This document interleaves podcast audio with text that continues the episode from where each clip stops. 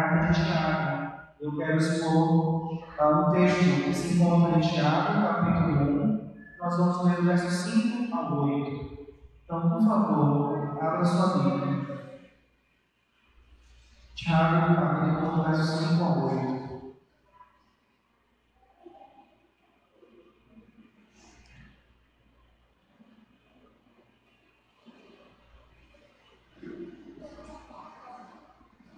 Tiago, capítulo 1, do verso 5 ao 8.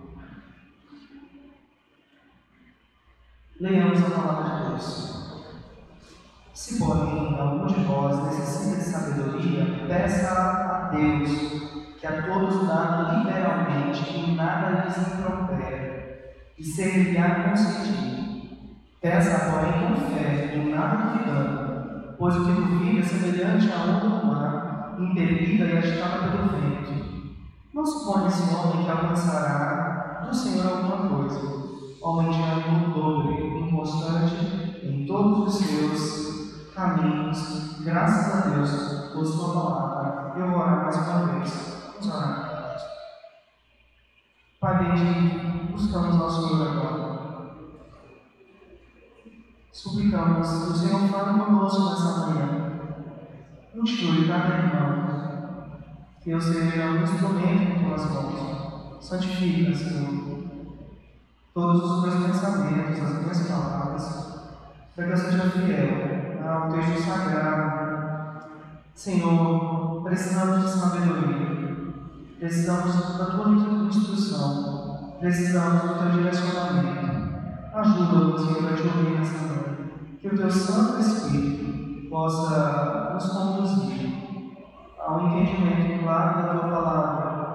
e a uma obediência prazerosa.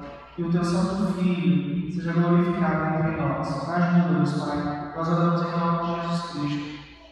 Amém, amém e amém. Alguns já se referiram à carta de Tiago como o Evangelho na prática. Eu acho que é uma boa maneira de falar sobre nessa epístola. Ela nos ensina, irmãos, a vivermos à luz do Evangelho. A carta de Tiago mostra para mim para você que o Evangelho não, não é apenas um conjunto de doutrinas que a gente pode articular bem, ou apenas uma mensagem que pode nos a escrevermos bons livros, a cantarmos coisas legais, mas o Evangelho é para ser vivido. Eu acho que um dos problemas que nós enfrentamos é muitas vezes ter uma mente dividida. Às vezes, é, entender que o Evangelho serve para esse ambiente, ou serve apenas para momentos bons, quando na verdade o Evangelho, a sã doutrina, nos instrui a vivermos piedosamente em todas as esferas da nossa existência.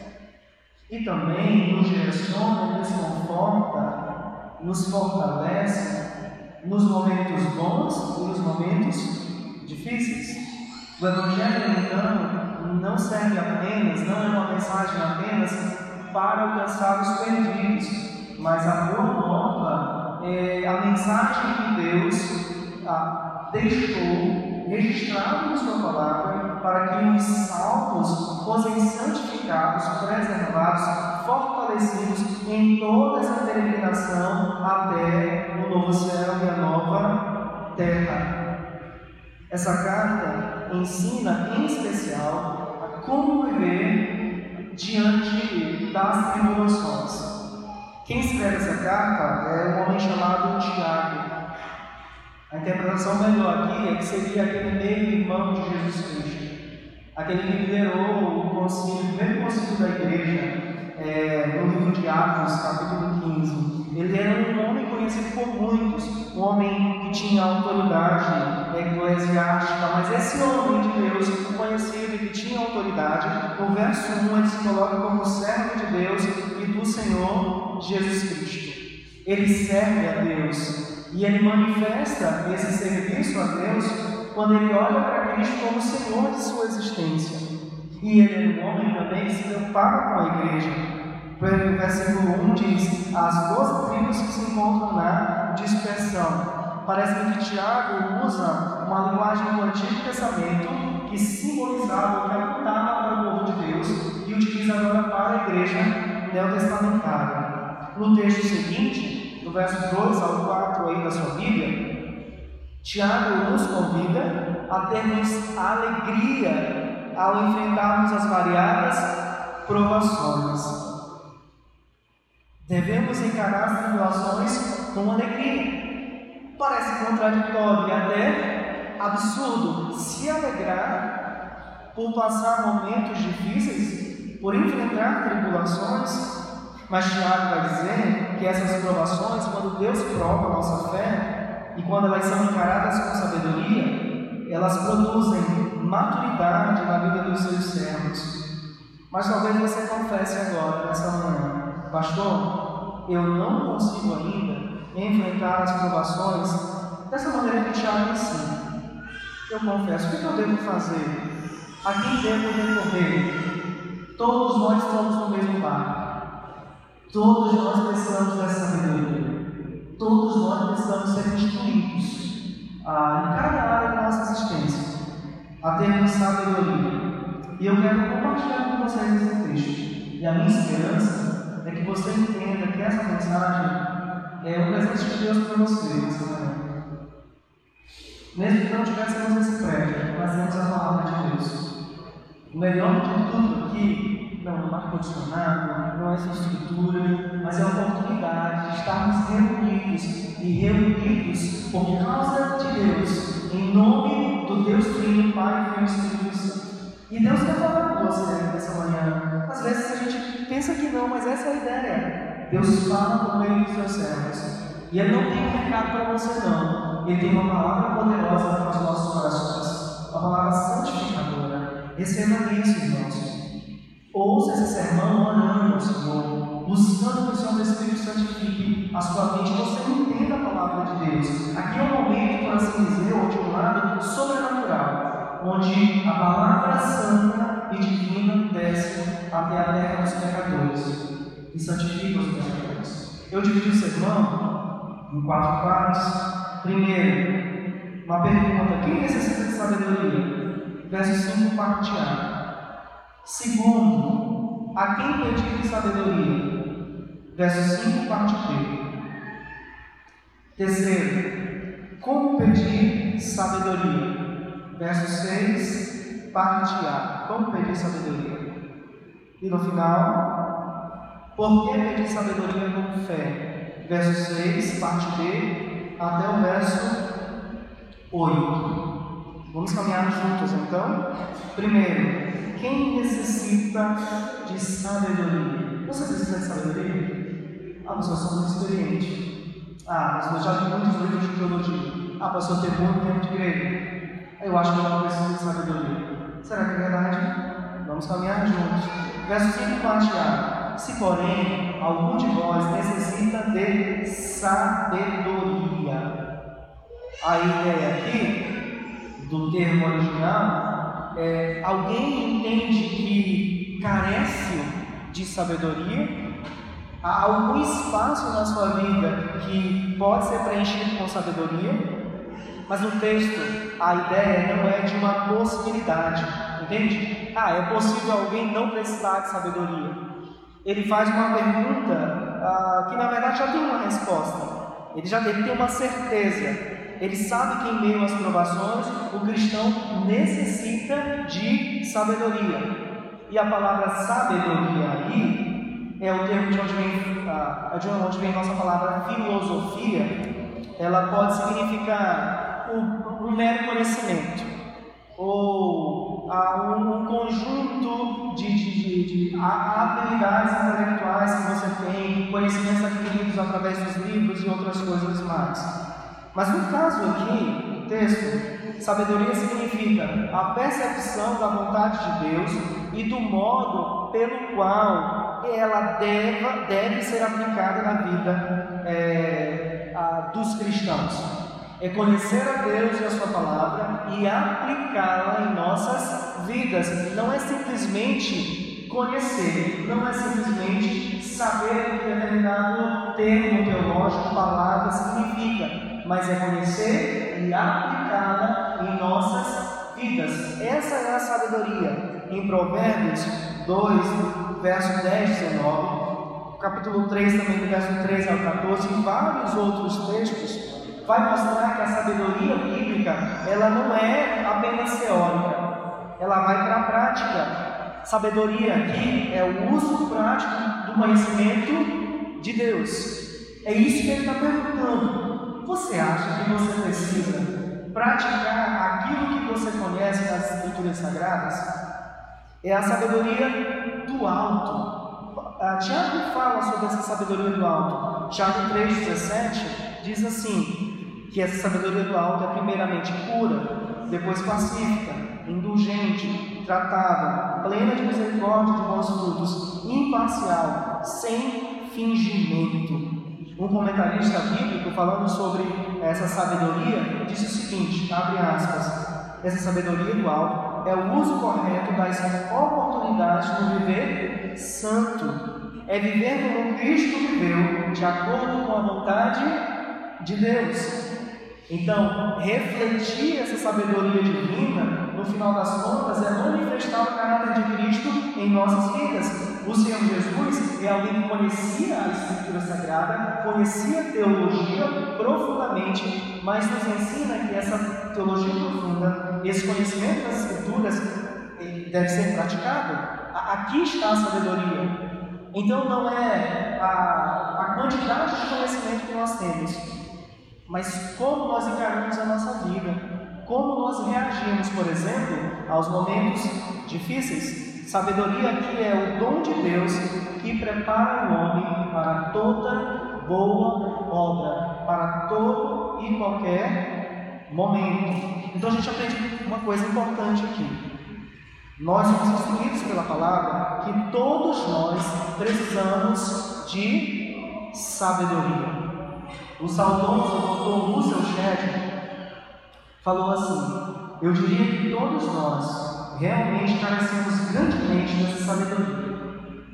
A prova disso está na forma tão imatura que a grande maioria de nós enxerga as nossas dificuldades e principalmente na forma como reagimos a tudo que acontece conosco. Doutor Shedd está certo. Quantos de nós ao menor sinal de ventania, de dificuldade, de tribulação, quantos de nós encaramos Deus de uma maneira errada, olhamos para o Senhor, para as suas promessas de uma maneira errada e às vezes recorremos a tantos caminhos contrários à palavra de Deus que no final das contas a gente vai perceber que precisamos de sabedoria. Quantos de nós precisamos de sabedoria em nosso casamento? Quando, por exemplo, o marido está empregado e a esposa desempregada, você tem tido sabedoria no seu lar? Ou você tem humilhado a sua esposa? O contrário também pode ser verdade. Quantas esposas, até mesmo dentro da igreja, que estão trabalhando e tem esposo que está desempregado, que está correndo atrás do emprego, quantas mulheres se, se mostram dominadoras, se mostram severas e humilham de verdade?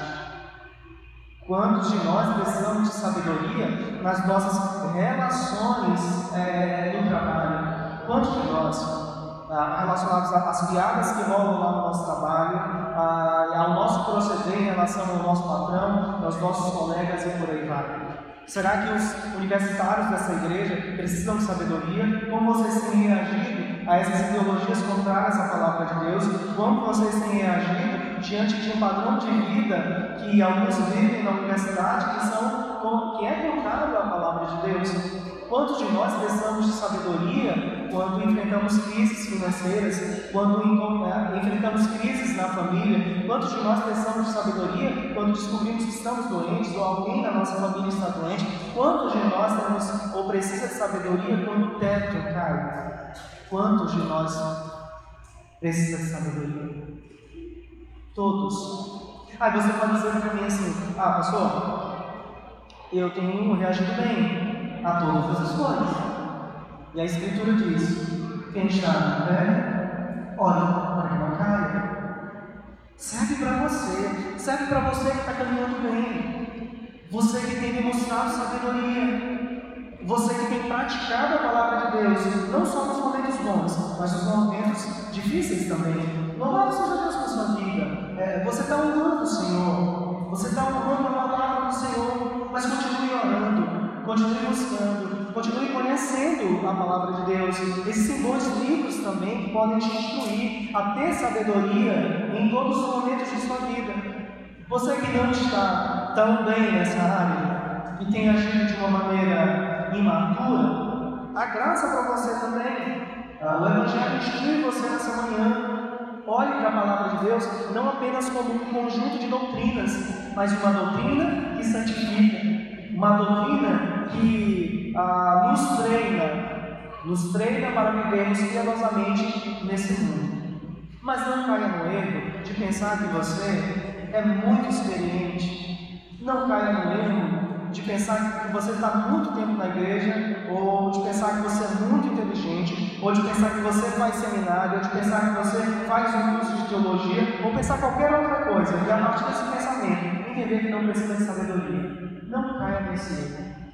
Nós precisamos o tempo todo estar vigilantes para que honremos ao Senhor, sendo sábios em todas as situações. E nós estamos vivendo um período de tribulação.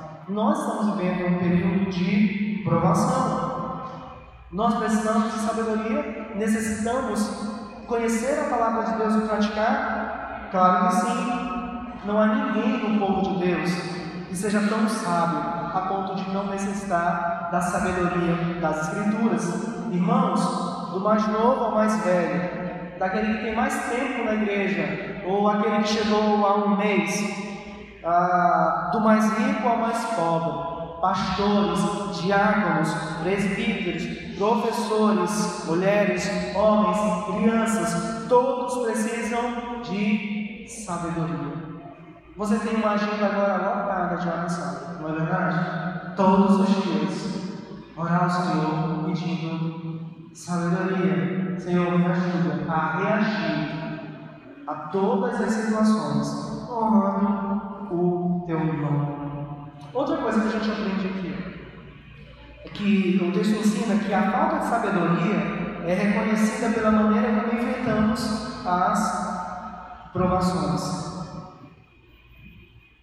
A maneira como reagimos nos momentos difíceis demonstra o nosso nível de sabedoria cristã. Irmão, sabedoria é, diferença de, é, é diferente de intelectualidade. Você pode ser um intelectual, um erudito, e ao mesmo tempo ser. não ser quase nada no que diz respeito à sabedoria. Você pode ter muito conhecimento e ao mesmo tempo ser extremamente imaturo. Sabe, irmãos que se acham sábios, mas que não suportam as provações com alegria. Pessoas que abandonam o Senhor, às vezes literalmente, saem até da igreja. E eu não estou dizendo que os momentos difíceis que nós enfrentamos não, não uh, causam impacto nas nossas vidas. Claro que causam. Causa. Essa semana, essa semana foi muito difícil para mim Bíblia. Essa semana foi muito difícil ter concentração para orar. Essa semana foi bem difícil me manter firme para que vocês entendessem que eu confio em Deus. Para que vocês, a partir de Deus, né, confiem em Deus também. Esse sorriso nasce não de uma, uma postura que nega os problemas, que finge que eles não existem, mas o sorriso surge de um coração que crê em Deus que cuida de nós, de um Deus que está no controle mesmo quando a gente está chorando, mesmo quando somos abandonados, mesmo quando o telhado cai, mesmo quando a crise financeira bate a nossa porta. E a gente diz, Senhor, somos uma igreja pequena, ah, alugamos há pouco tempo, Senhor, e Senhor, e agora? A dívida pode ser de 30 mil, 40 mil, não temos esse, esses recursos. E lá do íntimo, surge a nossa esperança. A esperança de um Deus que sabe de todas as coisas e que governa todas as coisas. Irmãos, enfrentar as tribulações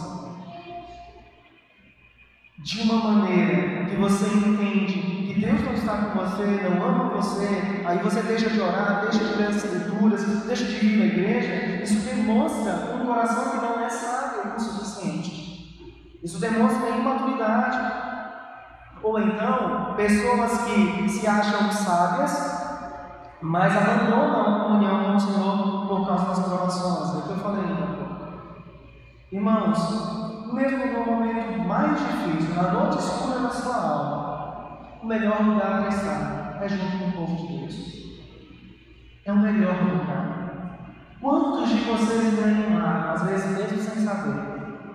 Um sorriso, um abraço, uma palavra, um sacrifício, uma reunião, um tapa no ombro, um texto bíblico, uma oração. Isso nos anima, irmãos.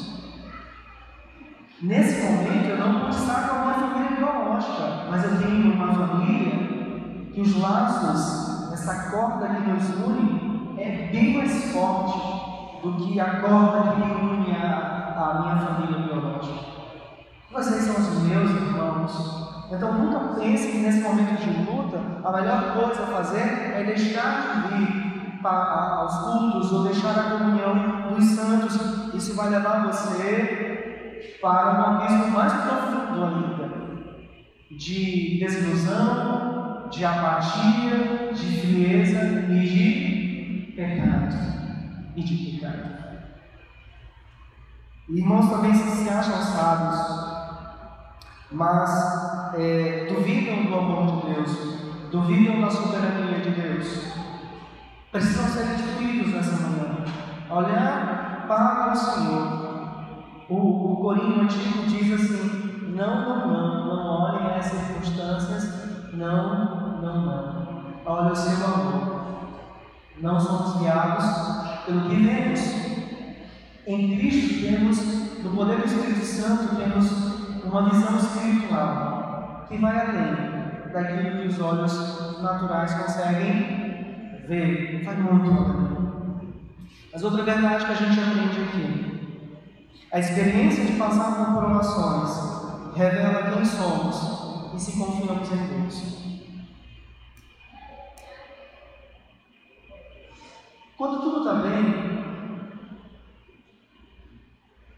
toda a alegria pela bonança, às vezes, é, serve como uma maquiagem. Entende? De pessoas que externamente parecem alegres que amam o Senhor. Às vezes até falam, e às vezes até cantam, às vezes até pregam. Mas irmãos, é no meio do fogo da provação que os verdadeiros filhos de Deus se mostram. E os verdadeiros filhos de Deus confiam no Senhor. Eu lembro de uma história, eu acho que foi contada pelo Ronaldo Vitória, é um pregador brasileiro mais dessa área de missões transculturais. E o Lidório contou uma história que uma família, no contexto assim, de um país que a igreja era perseguida, que era proibido o cristianismo, é, essa família foi encontrada por soldados malvados, pecadores, e aí os soldados reuniram a família, colocaram eles de joelho para para assassiná-los. E um, um, uma das crianças, um dos jovens, correu para dentro da mata. Correu para dentro da mata. E aí um dos soldados ia derrubar o garoto que correu, ia tirar o garoto. E o pai dele disse assim, não faça isso, eu, eu vou buscar. E então o pai foi em direção. E o pai começou a procurá-lo naquela mata, e de repente ele ouviu o sussurro né, do filho, aquela voz presa, o filho estava chorando, desesperado, e não queria voltar. E ele disse: Filho, quem somos nós diante de Deus? Somos filhos amados do Senhor. O Senhor nunca nos abandonou, filho. Nós vamos morrer, mas é uma morte rápida filho. Mas o que nos espera é eterno. Então o filho sai, o pai traz ele pela por uma das mãos, coloca o filho e joelho. E todos são mortos naquela, naquela ocasião. Mas hoje eles estão na glória. Eu lembro também de Policarpo, um dos discípulos do apóstolo João, que provavelmente foi um dos pastores da igreja de Esmirna, que é relatado ali em Apocalipse. Policarpo foi perseguido, aí depois ele foi para o deserto, e em dado momento algumas pessoas estavam sendo ameaçadas de morte se ele não aparecesse, e ele retorna e coloca o Policarpo numa estaca e dizem: abandona esse Deus. E ele diz: não, em toda a minha vida eu serei o Senhor, e ele nunca me abandonou eu não farei isso agora. E atearam fogo no corpo dele. E ele disse: Olha, esse fogo que você vai colocar no meu corpo, ele vai se apagar rápido. Mas o fogo do inferno que espera vocês é eterno. Uma confiança que leva um homem de Deus à cova dos leões, a uma fornalha ardente, a ser exilado como ilha. Essa confiança, esse cristianismo genuíno se mostra nesses momentos de luto Irmãos, pessoas que frequentam prédios e querem apenas conforto, vida mansa, vida boa, não são mais do que meros consumidores. Consumidores, gente que está em busca de alegria. É claro que nós gostamos da alegria, é claro que nós gostamos da felicidade, mas não podemos ser ingênuos o suficiente de pensarmos que a vida cristã é só vida mansa calmaria. Às vezes o mar está revolto. Mas em todos os momentos, até mesmo naqueles mais difíceis, onde o mar está revolto, as ondas estão bem altas, existe uma voz que sossega o mar e o vento. É a voz do nosso Deus. E é a voz que está sendo ouvida essa manhã. Que está trazendo esse refrigério para as nossas almas. Outra verdade que a gente aprende aqui é que a maneira que enfrentamos os momentos difíceis revela nosso nível de maturidade.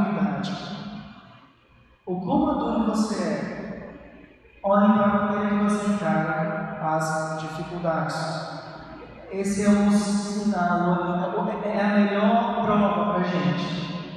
É quando muita coisa não vai bem em nossas vidas. É aí que a gente descobre o quão maduro nós somos. Imagina que você talvez tenha blasfemado durante a semana, murmurado. Você está demonstrando quem você é. Você está demonstrando é, como você encara a palavra de Deus. Mas outra coisa aqui é que enfrentar as provações com alegria revela viver sábio.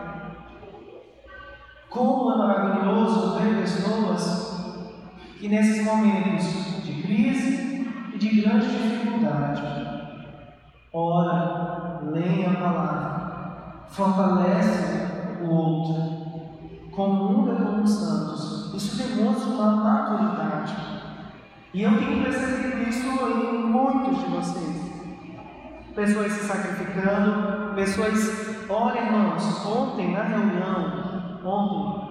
É porque às vezes o povo que é reformado, nossa, às vezes a gente esquece o agir sobrenatural de Deus. Mas eu tenho certeza que Deus tem nos usado nessas reuniões. Tem dado sabedoria. E quantos de vocês têm participado das reuniões têm apresentado uma sabedoria até maior do que a minha? Em dado momento, pessoas que falam o que deveria ser falado com mais a palavra de Deus. Isso é o milagre do Senhor em nossas vidas. Isso é Deus demonstrando as pessoas que estão sendo trabalhadas para servir, para liderar esse povo aqui que se reúne. Então, nós demonstramos maturidade quando enfrentamos as provações com, com alegria. Aprendemos também aqui que precisamos de irmãos como Tiago estava ajudando a igreja perseguida, para percebermos que estamos agindo com sabedoria quando passamos por momentos difíceis. É isso que Tiago está fazendo aqui, irmãos.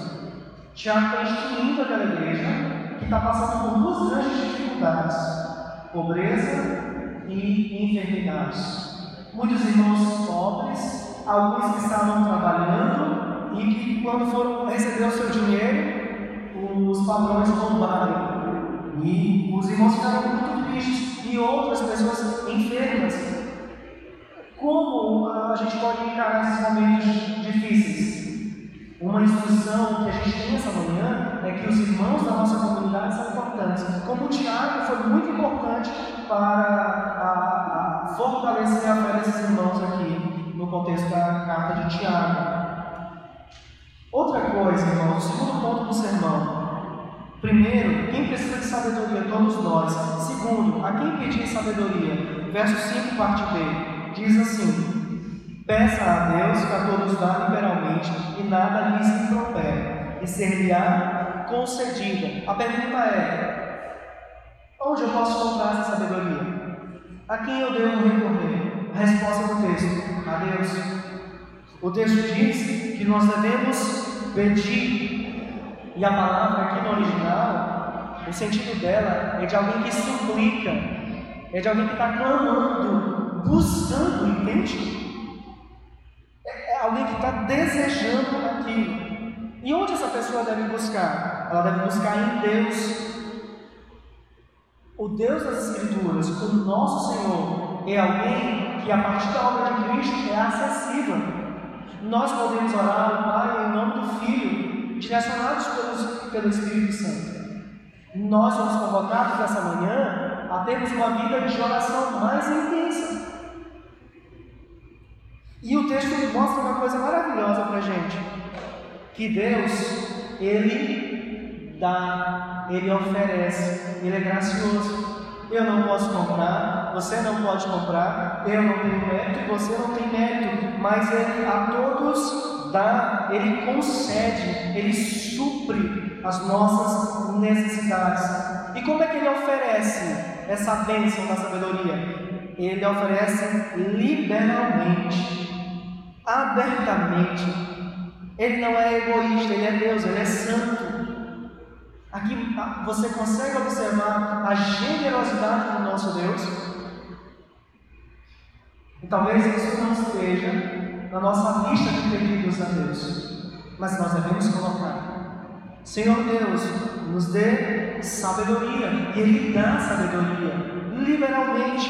E diz o texto: e nada lhes impropera, a ideia aqui é que Deus não nos censura, Deus não joga na nossa cara. É, te dar sabedoria, mas assim, tem pisado na bola, né? Tem falado bobagem, tem feito bobagem. Eu vou te dar, mas você está pisando na bola, você está muito ruim, está caminhando muito, muito, muito mal. Ele não insulta, ele não está aqui para repreender, ele não está aqui para causar vergonha, essa é a ideia. Ele não vai causar vergonha. Sabe, às vezes nós fazemos favor com outras pessoas, mas antes de, de fazer o favor, nós jogamos na cara. Você já sofreu isso? Já enfrentou isso? É, eu vou te dar isso, vou fazer isso, mas você tem feito muita coisa, você tem andado muito mal. E aí o texto ainda diz que seria concedida. Mais uma vez, a ideia de graça, de misericórdia, de fornecer. Então, Tiago, quer mostrar aos irmãos dessa igreja que precisam de sabedoria, e nós também nessa manhã, que a fonte da sabedoria que o cristão deve recorrer é Deus. É nele que devemos buscar sabedoria para enfrentarmos as provações que nos alcançam repentinamente, quando a gente está despreparado. O texto nos ensina muita coisa aqui. Ele nos ensina que Deus fonte da sabedoria que precisamos para enfrentar as provações. Irmãos, quantas pessoas que frequentam a igreja têm buscado sabedoria em outros lugares?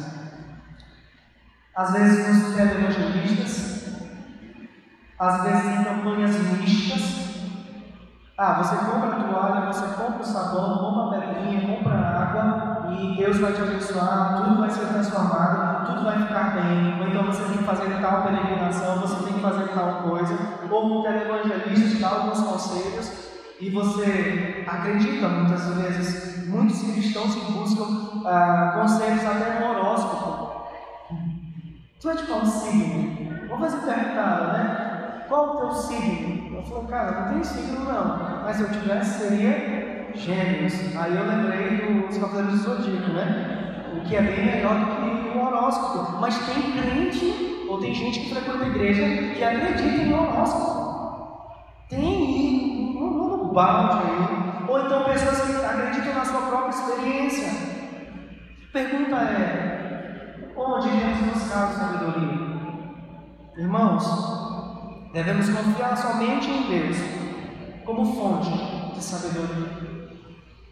Você precisa de direcionamento no seu casamento? Recorra às Escrituras, a uma igreja piedosa, a irmãos piedosos, líderes piedosos. Você precisa de sabedoria no seu trabalho, você precisa de sabedoria ah, na universidade, em qualquer lugar ou em qualquer situação. Precisamos recorrer a Deus. Ele é acessível a nós mediante a obra de Jesus Cristo.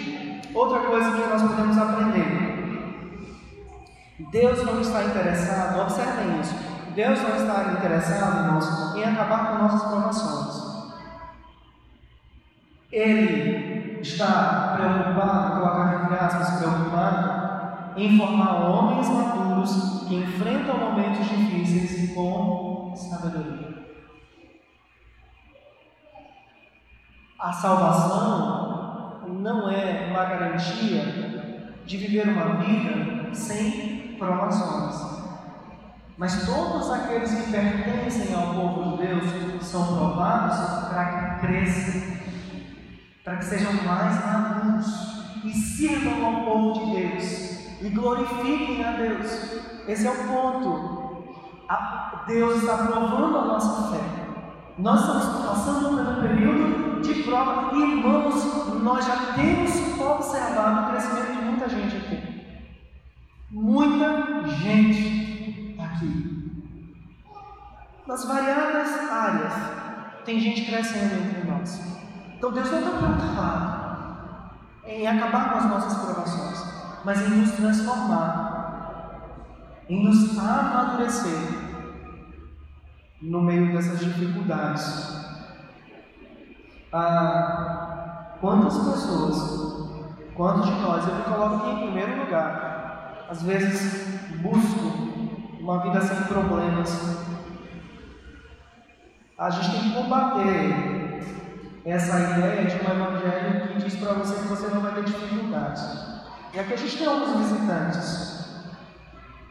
O evangelho não nos leva a vivermos uma vida sem problemas.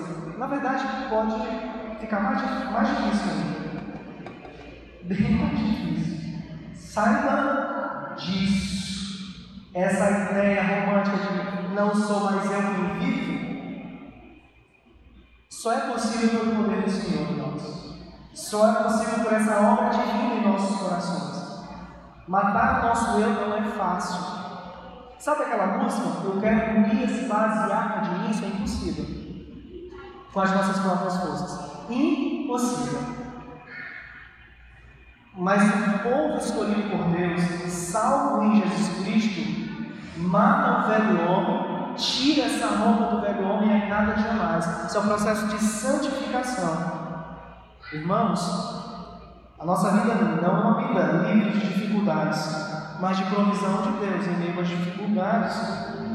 Nós precisamos entender que Deus usa vários meios para formar homens e mulheres maduros, servos que confiam mais no Senhor do que nas coisas que vemos, do que nas circunstâncias. Nós aprendemos também que, em meio às provações, podemos reconhecer o caráter gracioso de Deus em nos conceder sabedoria para enfrentar os momentos de provação. Você consegue perceber a graça de Deus sobre nós? Todo esse processo. Ele está nos dando sabedoria, irmãos. Irmãos, quantos grupos cristãos ou outros grupos de uh, convicções diferentes até mesmo famílias, amigos, que por causa de um problema bem pequeno fazem bobagem, brigam, escandalizam. Talvez alguém aqui tenha essa experiência de estar numa igreja e ver uma briga por, por uma coisa boba, como mudar a cor do prédio como ah, a gente tem que comprar determinada lâmpada, ou a gente precisa de ar-condicionado ou de ventilador. Quantas brigas épicas foram travadas por causa de questões pequenas. Mas nós enfrentamos, nós estamos enfrentando um momento bem difícil. Mas eu consigo observar a graça de Deus sobre nós, nos dando sabedoria, nos dando tranquilidade e nos direcionando. Penúltimo ponto, irmãos, é como pedir sabedoria. A gente primeiro aprendeu que todos precisam de sabedoria. E a gente aprendeu também que nós devemos buscar essa sabedoria em Deus. Agora o texto mostra para a gente como buscar essa sabedoria, como pedir essa sabedoria. Verso 6, parte A. Peça, porém, com fé, em nada duvidando. Fé aqui, palavra grega, tem vários significados. Provavelmente no contexto, a ideia predominante aqui é de confiança. De confiança em Deus. De convicção.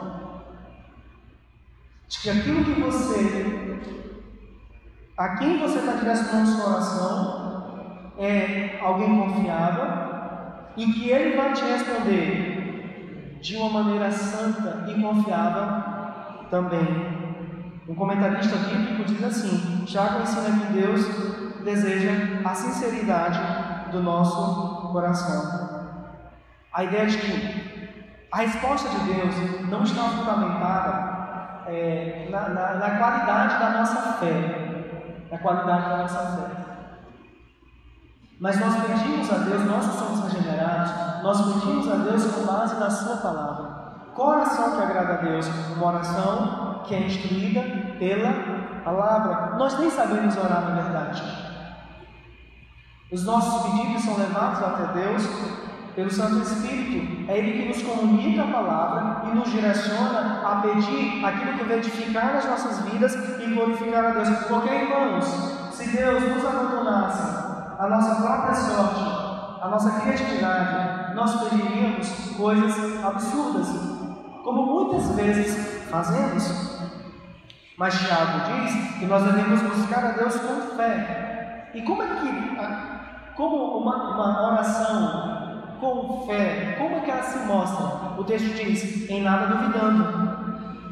E essa palavra é tão legal para mostrar que muitas vezes nós oramos sem fé. Por quê? Porque muitas vezes duvidamos de que Deus vai responder no tempo certo e da maneira mais correta possível. A ideia da palavra duvidar aqui é estar em divergência consigo mesmo, é hesitar, é pedir ao mesmo tempo: será que isso vai acontecer? Será que eu estou orando para a pessoa certa? Será que Deus existe? Será que é isso mesmo? Será que eu não estou perdendo tempo? Tiago, então, depois de demonstrar, de ensinar que cada um de nós precisa de sabedoria e que podemos recorrer a Deus porque Ele é gracioso e nos concede essa sabedoria, agora Ele está advertindo a pedirmos essa sabedoria com fé, em nada duvidando. Senhor, eu te busco. E o Senhor conhece os nossos corações, e eu creio que o Senhor vai responder da melhor forma, da forma, da, da forma que vai me edificar, da maneira que vai me conduzir, me fortalecer e me direcionar.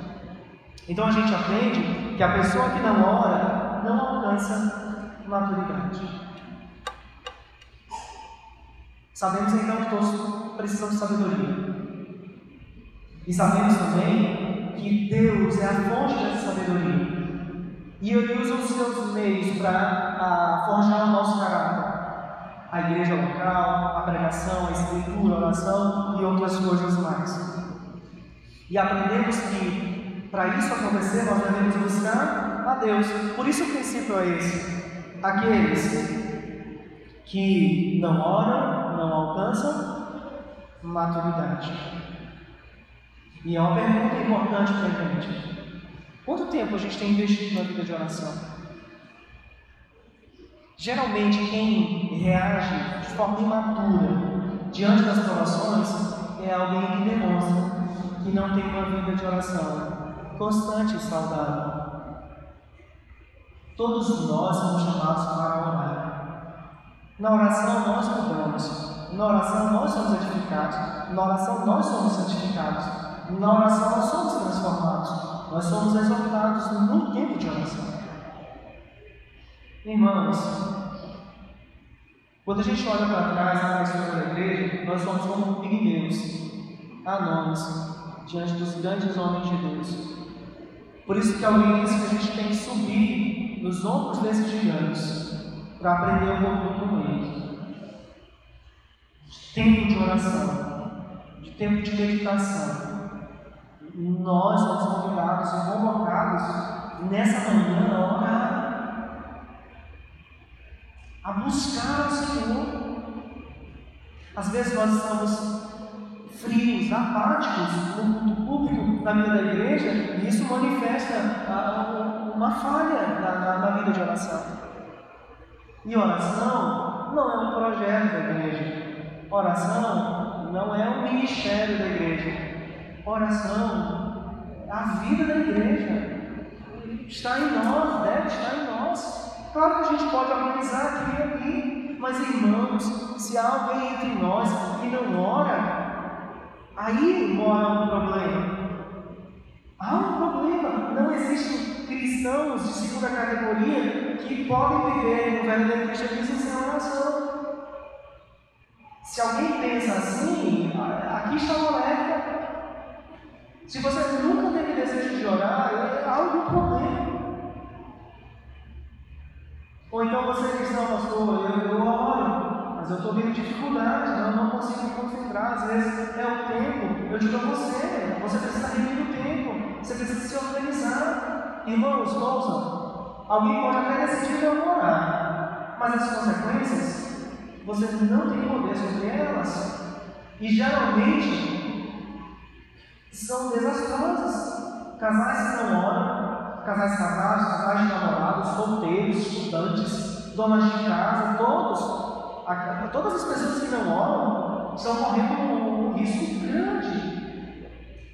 Satanás está o tempo todo nos rodeando, tentando nos estragar. E ficamos vulneráveis se não oramos.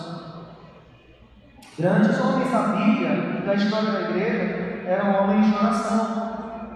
Homens que enfrentaram momentos terríveis, mas por causa da sua fé em Jesus Cristo, não desfaleceram, confiaram em Deus, enfrentaram as provações com alegria. Olha o livro de Daniel. Daniel era um homem de oração. Olha para Davi, Davi era um homem de oração. Olha para Paulo, Paulo um homem de oração. Pedro e todos os outros, grandes homens de Deus, homens de oração. Dizem os biógrafos do Spurgeon que você olharia mais ele de joelhos do que pé no culto. Olha a história dos puritanos, eu fiquei envergonhado. E eu acho que até o modelo de igreja que nós temos hoje, ou o modelo de vida cristã que nós temos hoje, nos empurra para uma visão eclesiástica de que 90% ou 80% da nossa vida cristã ao que estamos fazendo aqui. Às vezes nós colocamos essas disciplinas espirituais para escanteio, para segundo plano, e colocamos várias outras coisas. Olha, irmãos, existem mais pessoas, existem pessoas que às vezes se exercitam mais, caminhando, correndo, é crossfit e outras coisas mais, e do outro lado, não conseguem tirar 10 minutos de oração. Você está dizendo que a gente largar deixar o exercício físico? Claro, não são totalmente excludentes. Não, não se anulam, não, não estou falando isso. Estou falando que às vezes a gente prioriza coisas que são secundárias. E as coisas que são mais importantes, a gente coloca para escanteio, coloca de lado. Temos que ter cuidado com isso. Outra coisa que a gente aprende aqui é que a oração deve ser acompanhada pela fé. Senhor, nos faz crer no teu nome a cada dia mais. Nos faz confiar em Ti, Senhor, nos faz confiar em Teu poder, em Tua providência. Nos ajuda a confiar em Ti. Irmãos, sabe uma das coisas mais difíceis da nossa vida? É quando realmente a gente tem que viver a nossa profissão de fé. De um lado a gente diz, eu confio em Deus, mas quando nós precisamos demonstrar que confiamos em Deus, aí é bem difícil. Ou então, quando a gente afirma, depender de Deus é a melhor coisa. Mas quando você tem que depender de Deus, é muito mais difícil. Irmãos, eu acho que foi demais essa oração. E poderia dizer assim, é, mais ou menos, Deus não abençoe essa igreja, porque ela estendeu as mãos ao necessitado. Isso.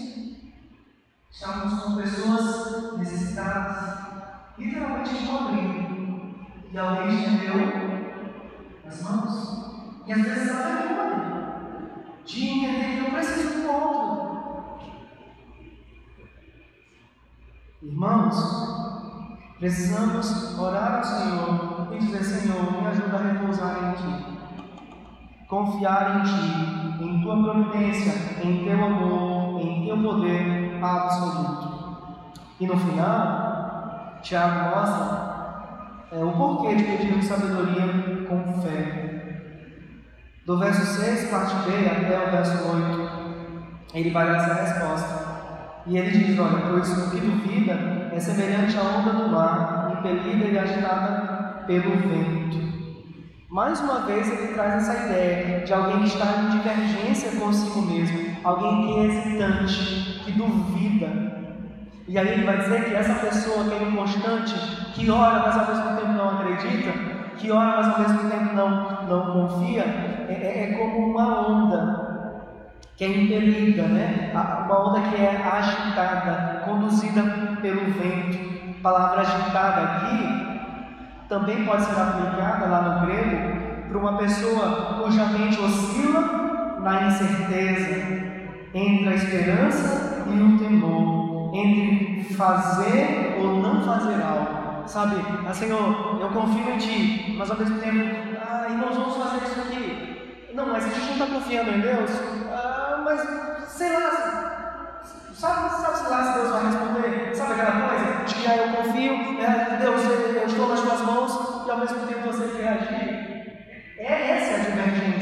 essa é a mente é, é, é, hesitante, duvidosa. E aí o Tiago mostra para gente que essa pessoa não pode supor que vai alcançar alguma coisa do Senhor.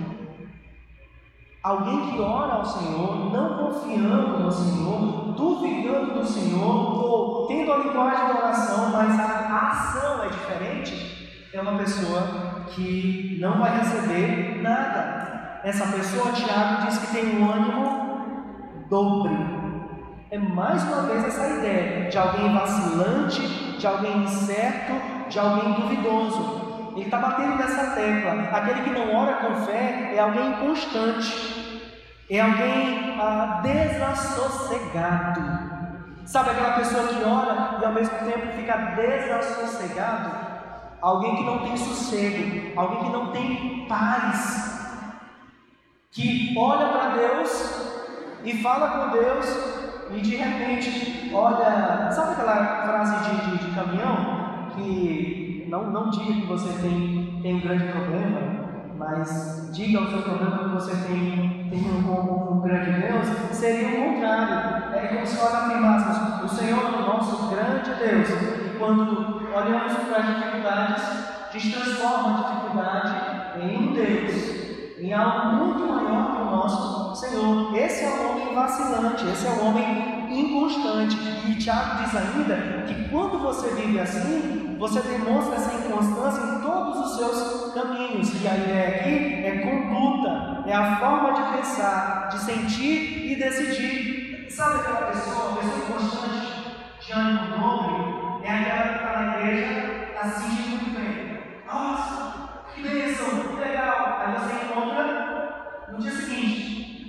seguinte, pessoa extremamente triste com a igreja. Ah, pastor, eu estou pensando em não voltar mais para a igreja, ou não ficar mais em casa. Aí depois de disso, a pessoa está, sabe, eufórica. Sabe essa pessoa vacilante? Que está na igreja um dia e passa quatro domingos sem vir, ah, que não conversa mais com ninguém, ou que está alegre aqui, de repente está triste, alegre, triste, alegre, triste.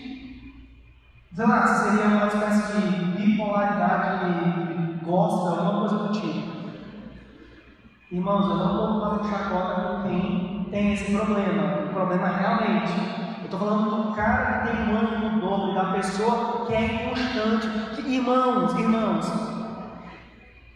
enfrentar momentos de tristeza e de desânimo dentro da igreja, ouça o que falar, enfrentar momentos de tristeza e de desânimo na igreja, é, pode acontecer. Eu já enfrentei esses momentos.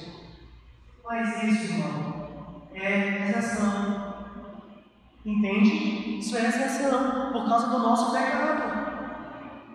Nós, por causa do nosso pecado, nós enfrentamos momentos assim de tristeza, de desânimo com a igreja, de deixar um pouco de ler a palavra ou de orar, mas é exceção. Agora, para alguns, é regra.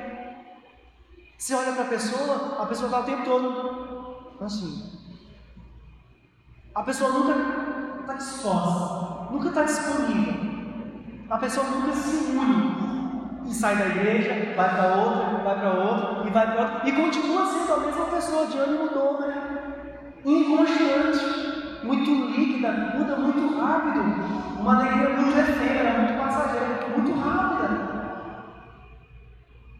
Isso manifesta um coração que não ora ou que faz uma oração extremamente superficial. E em todos os caminhos, em toda a sua conduta de vida, essa pessoa vai se mostrar assim.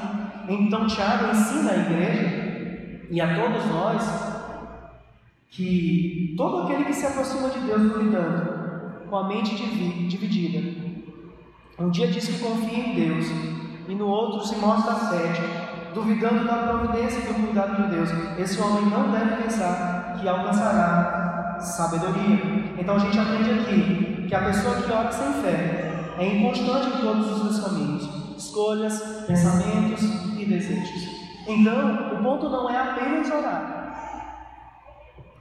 Como orar? Quem está orando? Esse é o ponto. Orar não é simplesmente um exercício de falar com Deus, só falar por falar. Mas é de conhecer a Deus, de conhecer a palavra de Deus é uma manifestação da nossa regeneração.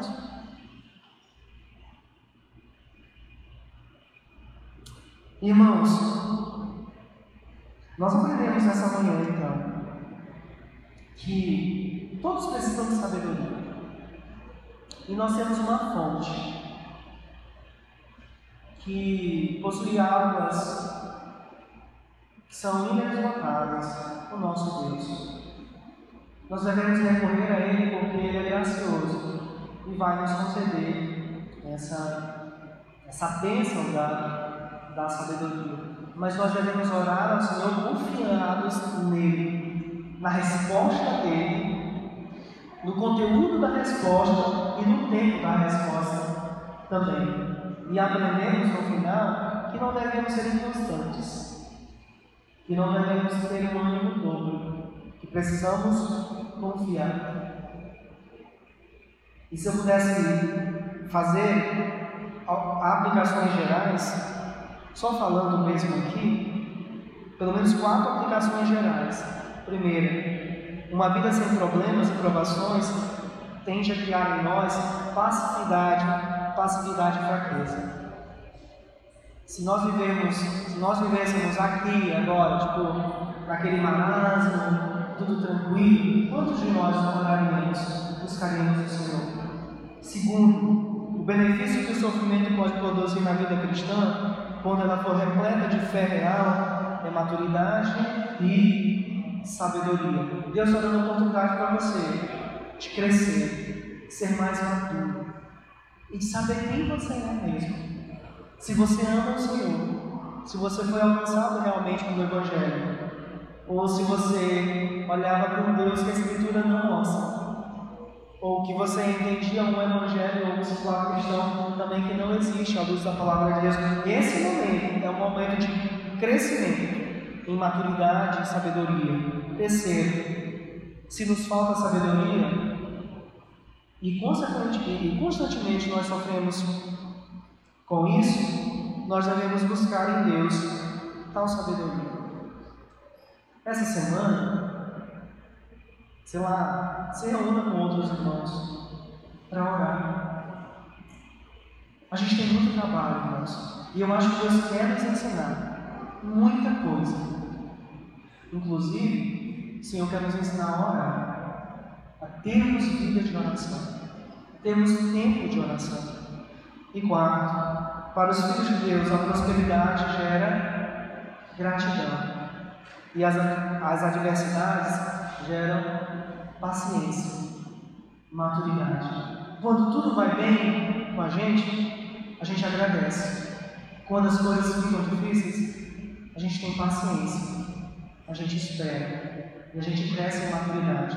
Tudo porque o Senhor vai nos encher da sabedoria divina. Que Deus aplique essa palavra aos corações de vocês. Vocês sejam santificados e obedeçam à palavra do Senhor. Louvado seja Deus. Vamos orar agradecendo a palavra. Senhor, obrigado por tua palavra pregada. Ajuda os meus irmãos a entenderem o texto bíblico em que essa passagem santifica a vida deles e a minha, que todos nós é, tenhamos compreensão de que precisamos de sabedoria e de que devemos buscar essa sabedoria em Ti, devemos pedir ao Senhor, confiados de que o Senhor vai fazer o melhor em nossas vidas no tempo adequado. Afasta de nós, Senhor, o ânimo dobre, o caráter inconstante, mas que possamos confiar plenamente em Ti em todo o tempo. Aplica a tua palavra nos nossos corações. Faz a tua obra em tua igreja, por meio da tua santa Sagrada Escritura. Santifica-nos, Senhor, neste dia. Nós oramos e nós agradecemos. Em nome de Jesus Cristo. Amém. Amém. Amém.